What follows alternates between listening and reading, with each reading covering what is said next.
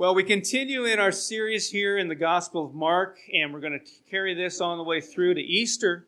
And I've noticed, and, and you probably have as well too, maybe if you count out the Sundays that we have between now and, and Easter, there are not enough Sundays to get all of the Gospel of Mark in, actually, as in each chapter as well. I already said that I wasn't going to probably, I wasn't going to preach uh, every verse and all that, and pick out portions of Scripture from each chapter. Well, now I'm finding difficulty trying to do that each chapter um, with the time restraints. So I'm looking at creative ways to try to remedy that situation. But uh, we are jumping ahead to chapter 2. And let me give you some highlights that will kind of help you along the way as far as chapter 1 is concerned. Just kind of, uh, you know, previously in the Bible. Um, we're going to take a look at, uh, bring us up to speed then to chapter 2. So in chapter 1, Jesus then is taken to the desert for 40 days, being tempted by Satan. And, uh, uh, and, then, and then we find that John is put in prison, and uh, Jesus then calls his first disciples Simon, Andrew, James, and John, and he gathers them. Jesus goes on to teach in the synagogue at Capernaum, and uh, that's where he, he uh, drives out an evil spirit as well. And when that happens, the news about Jesus then spreads quickly all over the region of Galilee he becomes known uh, quite well. And then Jesus heals many people.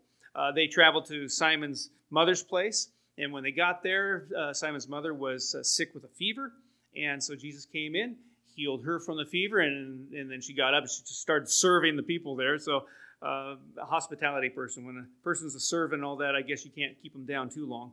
But uh, uh, so she started doing that. And then people started bringing the sick and demon possessed to Jesus right there at that place, and he healed those people.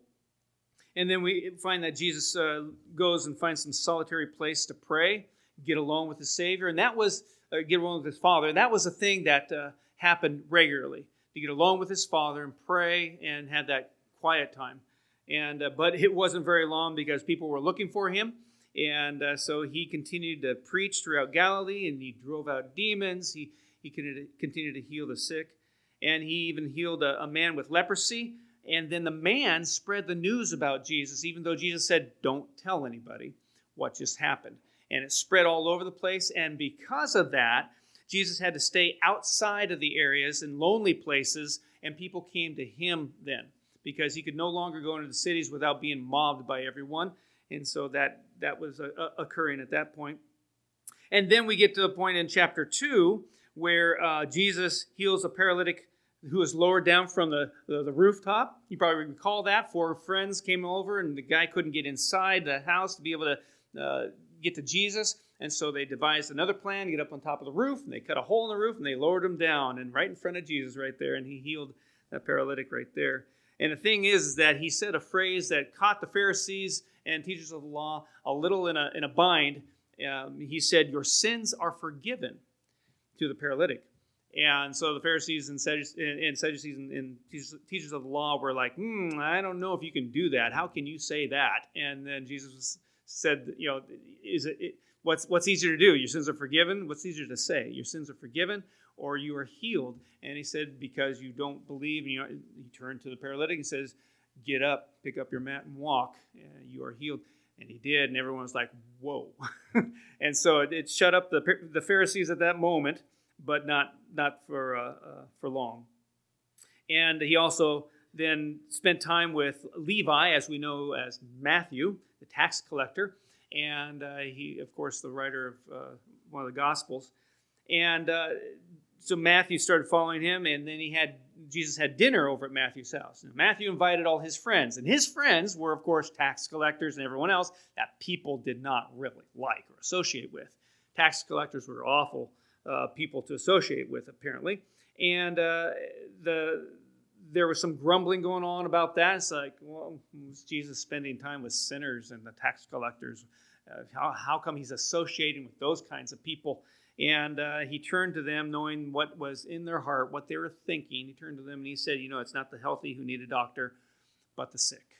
And so he was there among the sick, be able to, be, to bring healing and encouragement and, of course, uh, new life to them. And then Jesus is, is uh, questioned about fasting. Um, the John's John's disciples were were fasting, and people took note that they were fasting, but Jesus' followers were not. How come this isn't a regular occurrence? What's going on? And uh, and Jesus was making sure that people understood that I'm. He said, "I'm I'm with my people." John's not, and so they are fasting for him. My people are with me and my followers, and so when I'm with the, the, the bridegroom does not need to fast when the bride is there, you know, and, and uh, all that. And so it was coming together in a way where people were going, getting a little disgruntled about what was going on. And Jesus let them know that their fasting was not needed because it wasn't a time of uh, mourning, it was a time of rejoicing. Which then brings us to our portion of Scripture today in chapter 2, starting with verse 23. Now, did you know that almost every state has surprising laws in their books? Some very strange laws. For instance, in Alabama, Lyra, in Alabama, it's illegal to drive while blindfolded. Did you know that? Only in Alabama, evidently. In Arizona, and I don't get this, but in Arizona, it's I kind of understand, but I don't know why it needs to be a law. It's illegal for a donkey to sleep in a bathtub. I don't get that. There's something behind that, I'm sure. In Arkansas, you, you can't honk your horn near a sandwich shop after 9 p.m.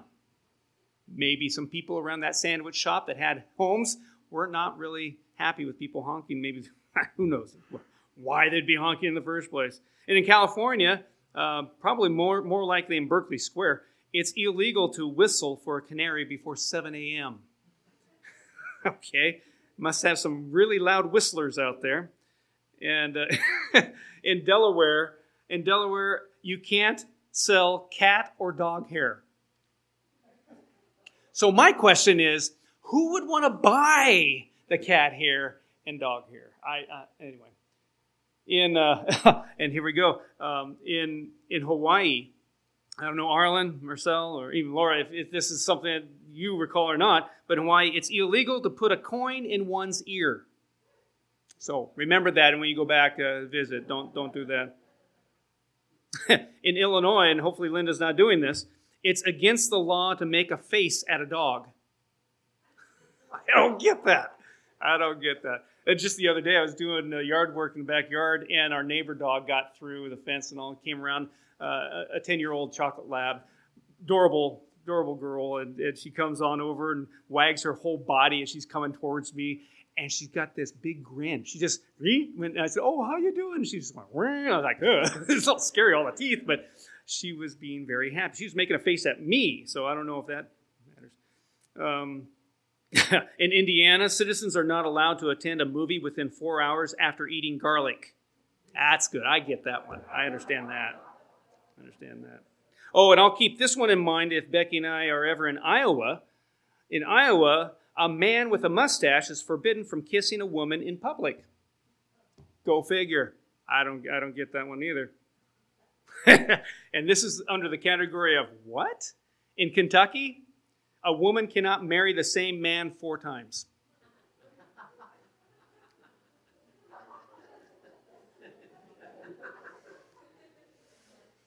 In Missouri, and I don't get this one either, I would never want to do this.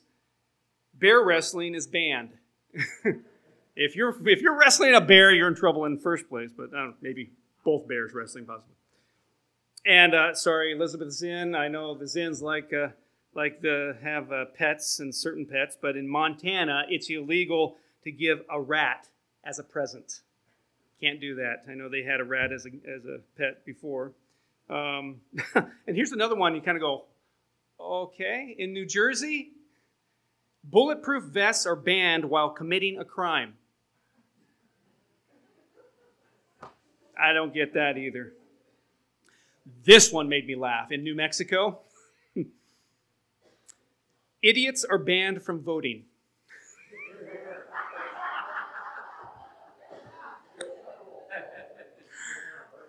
oh my goodness.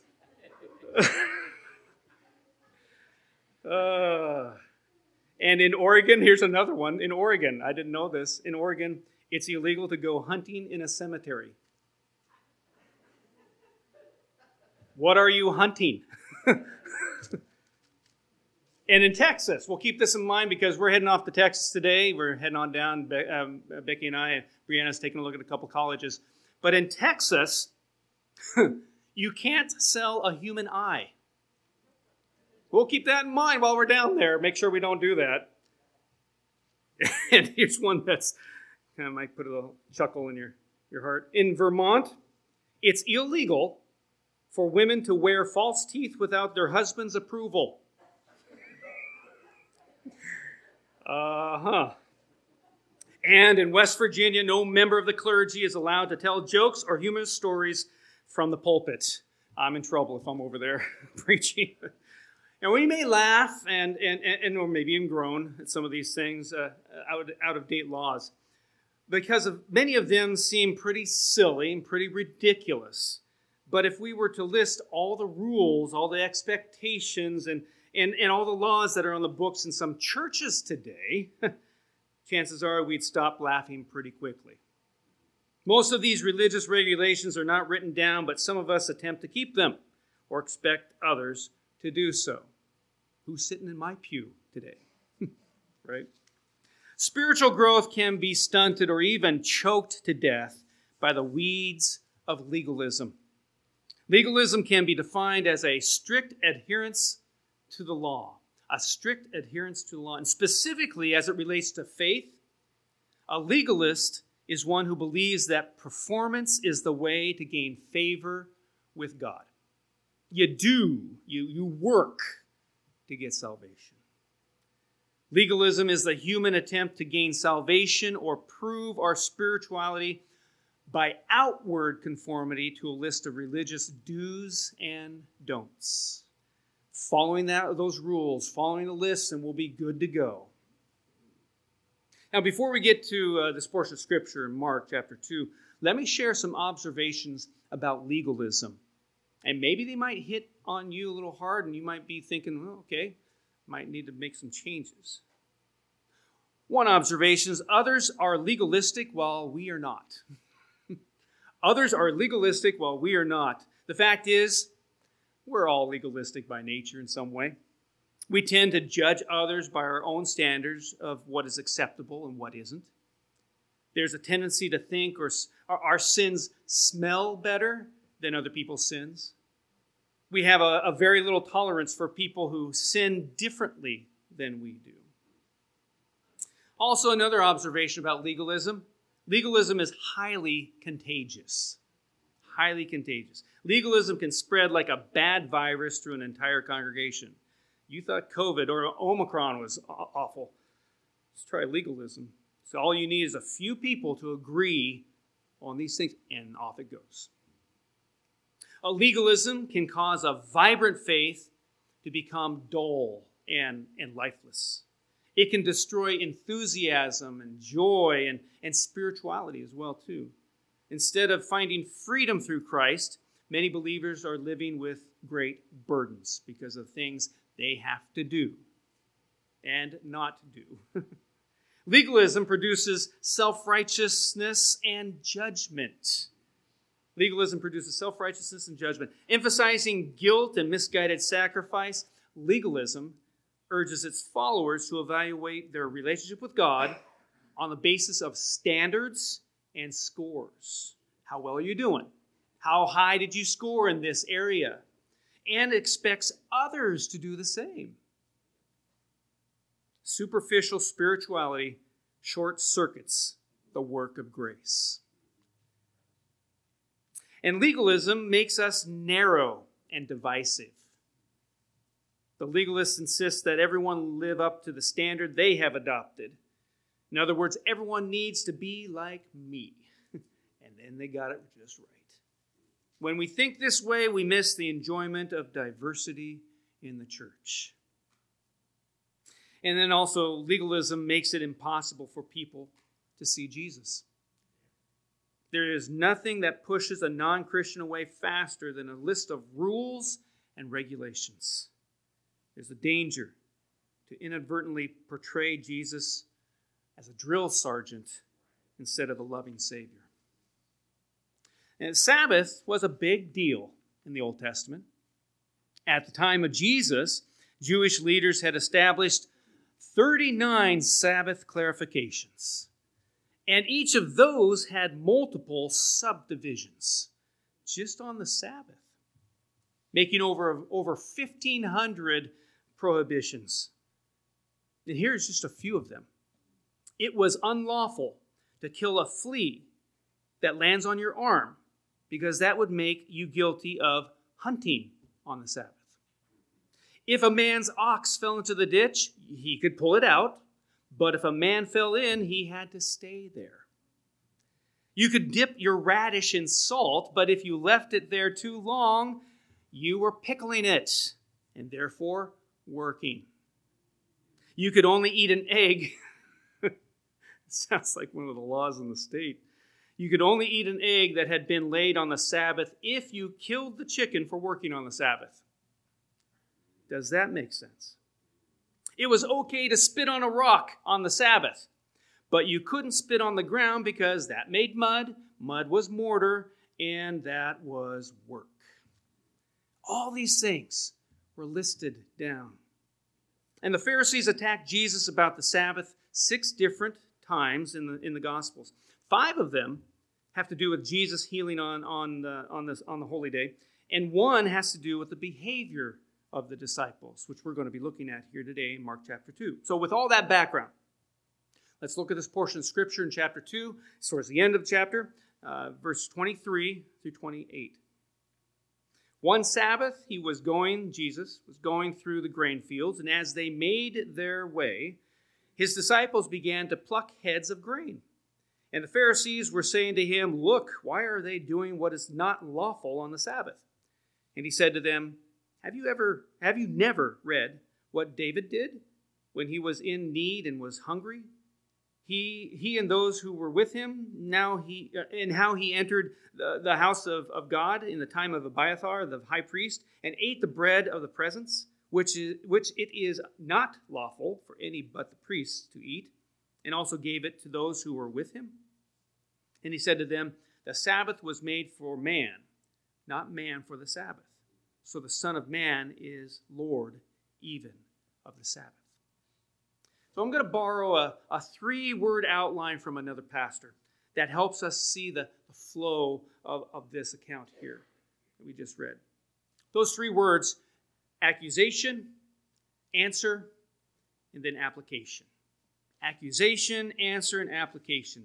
So, first of all, the Pharisees and other religious leaders are ramping up their accusations against Jesus, as we see here in verses 23 and 24.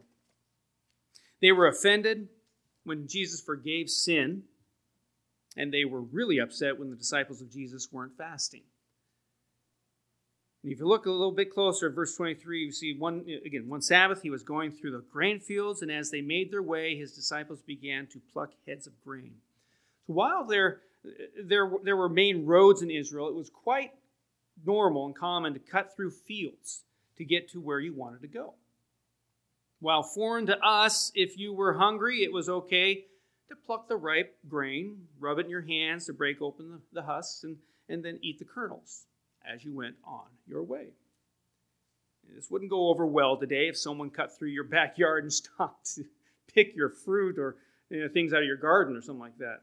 In fact, we've had people up and down our road here have people come and stop at our apple tree and our pear tree and actually start picking stuff off the trees. And we're like, hey, and then I think, well, that's probably okay. Just don't climb in the tree, okay? But uh, you get this feeling like, wait a second. But then during these days and, and that time, it was it was fine. People come through, go ahead and take some food along your way, and be able to do that. This practice in Israel served as a, a public welfare system, so no one would go hungry. And all of this was perf- perfectly, perfectly lawful, since uh, Deuteronomy chapter 23, verse 25 says, If you go into your neighbor's uh, standing grain, you may pluck the ears with your hand, but you shall not put a sickle to your neighbor's standing grain. So, if, if you drove a harvester through your neighbor's field, you might have some problems there. you couldn't do that. But you could eat what you wanted while you're walking. In addition, farmers were, were to leave grain standing in the corners of their fields after harvest so the, the marginalized could be able to have some dinner. And notice that the Pharisees don't attack the disciples for eating the grain, they don't accuse them of stealing. They do accuse them of harvesting and threshing, which in their minds was work on the Sabbath. In Luke chapter 6, verse 11, a, a parallel passage to this portion of Scripture in, in Mark, Luke chapter 6, verse 11 says, His disciples plucked and ate some heads of grain, rubbing them in their hands. So, rolling the grain to remove the, the husks were, was considered sifting. Rubbing the kernel was threshing. Eating was grinding. And tossing the chaff in the air was winnowing. So, they were basing all this on the work that they were doing. They were basing all this on Exodus chapter 34, verse 21, which says, Six days you shall work, but on the seventh day you shall rest. In plowing time and in harvest you shall rest. Well, apparently they weren't resting, they were working because they were doing all that in the, in the fields there. Now, we don't read that Jesus is, is eating. He probably was as well, too. But the Pharisees hold Jesus responsible for the behavior of his followers. This was actually a common uh, understanding in that culture. This is actually uh, what the, the, rabbis were held to with, his, with their disciples. If a rabbi's disciples did, did something wrong, the rabbi himself was held accountable. Now, maybe you probably have, experienced that as a parent, and your child um, uh, did something wrong or whatever. You had someone come to you and say, Did you know what your child just did? And that's what these Pharisees are doing. They're coming to Jesus and said, Did you know what your disciples are doing? How come? You're teaching them, you're showing them, you're giving them lessons. Why are they doing this? So, this was a common uh, uh, procedure of people who had a, a, problem with what was going on. You know, and it's good for us to maybe pause for a moment and realize that uh, our behavior, our behavior, uh, uh, reflects either positively or negatively on the Lord. We need to keep that in mind. Whatever we say or do, people are going to go, hmm, that's the God you serve? Okay. And look at verse 24. It says, And the Pharisees were, were saying to him, Look, why are you why are they doing what is not lawful on the Sabbath? So again, going to Jesus about the disciples. It's your fault. You kind of get the sense that these religious guys are following the followers of Jesus all around, just looking looking to pounce on them, looking for them to mess up, catch them on something that they're doing wrong kind of serving as religious traffic cops. These Pharisees were waiting to write out tickets about Sabbath breaking. They're basically charging them and Jesus with breaking one of the Ten Commandments. Why are they doing what is not lawful on the Sabbath? And Jesus wanted everyone to know that doing what is good surpasses Sabbath keeping. The Sabbath was intended to be a special sign between God and his, his covenant people. And there are two main purposes behind Sabbath observances in, in the Old Testament one was rest, the other one was rhythm. Rest and rhythm. And the rest, the, the word Sabbath comes from sabbaton, which literally means a cessation from labor, dis, uh, to desist from exertion. So you stop, you rest. And then the rhythm, God set up a rhythm of work and a rhythm of rest. There's a rhythm to that. Some of us are kind of out of rhythm, out of sync sometimes with that. I know I am. I know I am. But Exodus chapter 20, verses 9 and 10 says, Six days you shall labor and do all your work, but the seventh day is a Sabbath to the Lord your God. On it you shall not do any work. And then in verse 11, that same portion of Scripture, the model for Sabbath rest is, is what's found in, in creation. For in six days the Lord made heaven and earth, the sea and all that is in them, and rested on the seventh day. Therefore the Lord blessed the Sabbath day and made it holy. So you have the, the Pharisees accusing and, bringing accusation to Jesus and his disciples. Then in verses 25 and 26, we see an answer. Jesus refuses to argue with their accusation, but instead appeals to Scripture to show there is biblical evidence that compassion is more important than the commandment. He's actually rebuking them when he says in verse 25, Have you never read? Very interesting. He loved to answer questions with a question. We must always, though, we must always go back to the Bible when someone questions us, questions us about what we do and who we follow. But Jesus did this often. Answered a question with a question. Just two examples from Mark chapter 12. In verse 10, it says, Have you not read this scripture? and in verse 26, he exposes the Sadducees and he says, Is this not the reason you are wrong because you know neither the scriptures nor the power of God? It's like coming up to someone and say, Don, didn't you read that verse at all? Don't you understand that that's wrong? Kind of hits them right between the eyes. In Mark chapter 2, though, verse 25 and 26, Jesus takes them back to an incident found in 1 Samuel chapter 21, in the first six verses there. Have you never read what David did when he was in need and was hungry, he and those who were with him?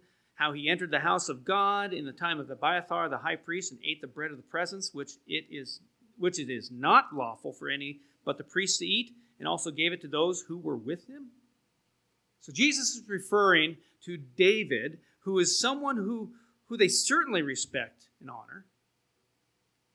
King Saul was pursuing David, which is very similar to Jesus, eh, eh, who is in the line of David and is being pursued by the Pharisees, because he's trying to draw some similarities here. And David's companions, who are hungry, you can probably call them disciples, who were also looking for food. David asks a, a priest for some help and is told that the only bread is the holy bread, also called the showbread, or the bread of, of the presence. And, and this, this showbread was 12 loaves of bread to represent the 12 tribes of Israel. And they were baked fresh every Sabbath day. and you can take note that it would have probably been considered work by the Pharisees, but uh, every Sabbath day Oh, you could probably just smell the fresh bread through there. The loaves were placed on a table in the holy place in the tabernacle to remind Israel of the Lord's presence and their dependence on Him for their daily bread. And this bread was replaced every Sabbath, and the old bread was then eaten by the priests. Leviticus chapter 24, verse 9 says that no one was allowed to eat this bread except for Aaron's descendants who served as priests. But in this case, the priest gave David and his hungry men this bread. So here's, here's the principle in all this Jesus is trying to bring out human needs exceed religious rituals. Human needs exceed religious rituals. There are times when human needs are more important than a legalistic keeping of the law. And here's the argument if David and his disciples were allowed to violate a rule, then Jesus could allow his disciples to violate an unbiblical regulation on the Sabbath. And in David's case, it was not the mere question of picking some grain, but the more serious charging of eating the bread of the presence.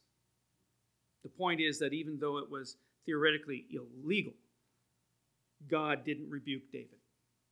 So how much more is it okay for Jesus' disciples to eat, though they were not breaking the law?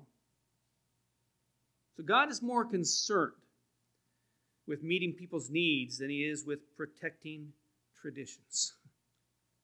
In Matthew's account, Jesus' heart of mercy and compassion kind of come to the surface. Matthew chapter 12, verse, verse 7 says, If you had known what these words mean, I desire mercy, not sacrifice, you would not have condemned the innocent. Love for others is more important than legalistic stubbornness. Rules are rules, not always. What would you think if a young man came in here in the sanctuary wearing a hat to church? Had a hat on, one of the baseball hats, maybe the Dodgers, I don't know. Come walking in here, he's got a baseball hat on. How many of you might be a little bothered by that? Would you think that maybe he's being disrespectful coming in the house of the Lord with a hat on? Come on. Everyone takes a hat off when you come in. What's going on?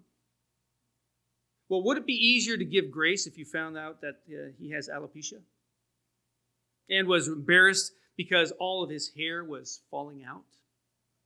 So he wore that hat. Would it then be okay with you if you if, if he wore a hat? Ritualistic rules can crush compassion. Human needs exceed religious rituals. what about the pastor I read about who was preaching in church one Sunday when he noticed a teenager up in the balcony texting on her phone during the entire sermon? He found himself getting quite upset even while he was preaching, and he couldn't believe how rude she was being.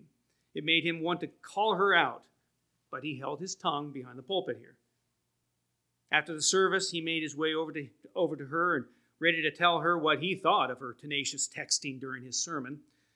Just before he corrected her, he overheard her tell someone that she was really sad that her friend didn't come to church that morning. When she realized that her friend wasn't going to make it, she decided to text the sermon in real time to her. She was helping a friend learn about Jesus while the pastor was being judgmental and legalistic. Human needs exceed religious rituals. And then we come to the application, verses 27 through 28. After their accusation, Jesus gives an answer and then concludes with two applications. He, verse he first says the Sabbath was given to serve us. Sabbath was given to serve us. In verse 27, Jesus cuts through the religious rules and rituals to the reason behind the giving of the Sabbath. In verse 27, and he said to them, The Sabbath was made for man, not man for the Sabbath. So, which came first, man or the Sabbath? If you go back to Genesis history and, and, and read scripture there, man was made on the sixth day, Sabbath came on the seventh day. Which was made for which? Hmm. The Sabbath was given to people out of the grace of God. It was designed to be a blessing, not something to hold us in bondage. We could say that the Sabbath was given to serve man, not something that we must serve. This day of rest was to be a time of, of refreshment, not a, not a day of restriction, not a duty, but a delight. Unfortunately, because the religious leaders had added a bunch of laws and rules and regulations to it, it had become burdensome. In the very next chapter, Jesus asks a question that probably unsettled the religious guys in verse 4. And he said to them, Is it lawful on the Sabbath to do good or to do harm, to save life or to kill? But they were silent, it says. Here's a helpful question to ask yourself to see if any religious rules or, or legalistic limitations have taken root in your life. The question is Is this practice a benefit? Or is it leading to bondage? Is it a benefit or do I feel like I'm in bondage to it? It's a great way to be able to evaluate if that uh, legalistic limitations are creeping in. And then we see uh, the other application that uh, we need to serve the one who is sovereign over the Sabbath. Serve the one who is sovereign over the Sabbath. We see this in verse 28. It says, So the Son of Man is Lord even of the Sabbath. And that title, Son of Man, is messianic, meaning it was uh, used of the anointed one, the coming one, to free God's people. The Pharisees would have recognized what Jesus was saying, but just in case they didn't get it, Jesus bodily, uh, boldly uh, uh declares in bodily form, refers to himself as the Lord of the Sabbath. And when he does that, Jesus is declaring himself as sovereign God as well.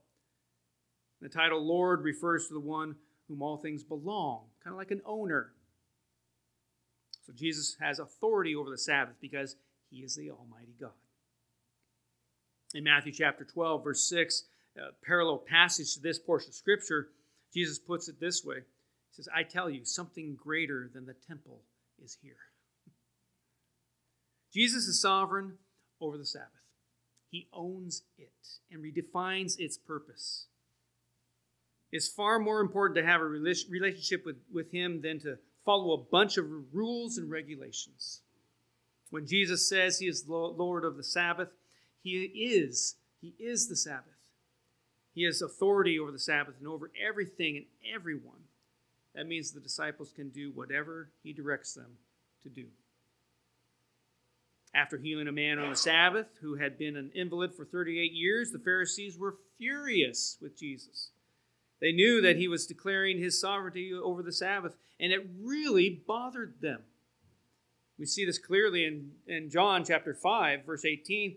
It says, For this reason they tried all the more to kill him. Not only was he breaking the Sabbath, but he was even calling God his own Father, making himself equal with God. Well, hopefully you realize that Jesus is the only way to have rest because Sabbath is all about rest. And instead of busily following a list of legalistic rules and, and, and working to be accepted by God, it's time to believe and rest in your acceptance. If you look at Hebrews chapter 4, the first three verses, says, Therefore, since the promise of entering his rest still stands, let us be careful that none of you be found to have fallen short of it. For we also have had the good news proclaimed to us, just as they did. But the message they heard was of no value to them, because they did not share the faith of those who obeyed. Now we who have believed enter that rest. So the, the promise of temporary Sabbath rest was really a picture of the eternal rest that Christ provides. Once we put our faith in Christ and believe in Him, we, we will find the, the only rest that can satisfy our souls. In Hebrews chapter 4, verses 9 and 11, 9 through 11, says, There remains then a Sabbath rest for the people of God. For anyone who enters God's rest also rests from their works, just as God did from his. Let us therefore make every effort to enter that rest so that no one will perish by following their example of disobedience. So, have you received that rest? Or are you, are you banking on a list of, of burdensome rules? When it, all, when it comes, comes to heaven, you only have two options. when it comes to heaven, you only have two options. You can try to work your way in, which never, never works, or you get in by the work of another. We must rest from all efforts to be saved by our own works because in Christ we find a total rest. Look at it this way rest is all about satisfaction and completion. Satisfaction and completion. God the Father finished his work of creation and then rested in Genesis chapter 2, verse 2. He was so satisfied with his work that he could sit back and declare that it is good. Jesus completed his work when he said, It is finished. And we can only find satisfaction when we rest in the work that has been finished for us on the cross. Jesus said this in Matthew chapter 11. He said, Come to me, all you who are weary and burdened, and I will give you rest. Take my yoke upon you and learn from me, for I am gentle and humble in heart, and you will find rest for your souls. For my yoke is easy and my burden is light. It's time to stop striving. It's time to stop striving and cease trying to measure up to God's standards, trying to work towards that. It's time to enter His salvation rest right now. No more work needs to be done, it's already been done. So, what can you do about all this? What is it, Pastor Jim, that I need to be doing? How can we put this into practice? Let me give you some, some help. First of all, receive the rest that only Christ can give you. That's what you can do. Receive the rest that only Christ can give you. If you persist in working, if you feel like you just have to do something then think about these words from Jesus in John chapter 6, verse 29. The work of God is this to believe in the one he has sent. If you want to do some work, that's some work you can do. Believe in the one he has sent. Another thing you can do uh, for application submit to the sovereignty of Jesus Christ. If you have not yet, I encourage you to do so. If you haven't fully surrendered, it's time. Today is the day.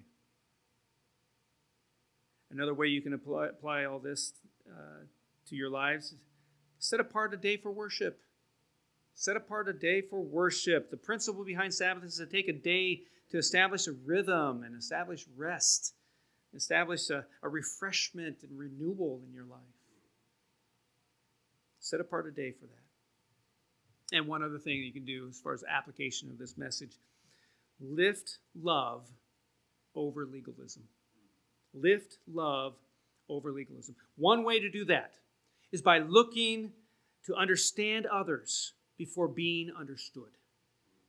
If you look to understand others before being uh, trying to look to, for others being others to understand you, you'll be able to get into where they're at with this. You understand maybe a little bit more where they're coming from, why they're wearing the hat in the sanctuary, why they're texting from the balcony of the church. Lift love over legalism by trying to understand them before demanding that they understand you being offended. Try to understand them. Operate out of mercy and grace, knowing that love transcends legalism. Going to have the worship team come on up. They're going to lead in a couple songs. And as they do, I just trust that God continues to work on your, your heart and, and, and, and helps you understand that we need to separate from the legalistic uh, uh, entrapments. Be able to realize that grace covers us all and compassion is something we need to give for others. Operate out of mercy and grace. Lift love over legalism. If you need to come and pray, altar's open if you want to do that as we lead you in these two songs.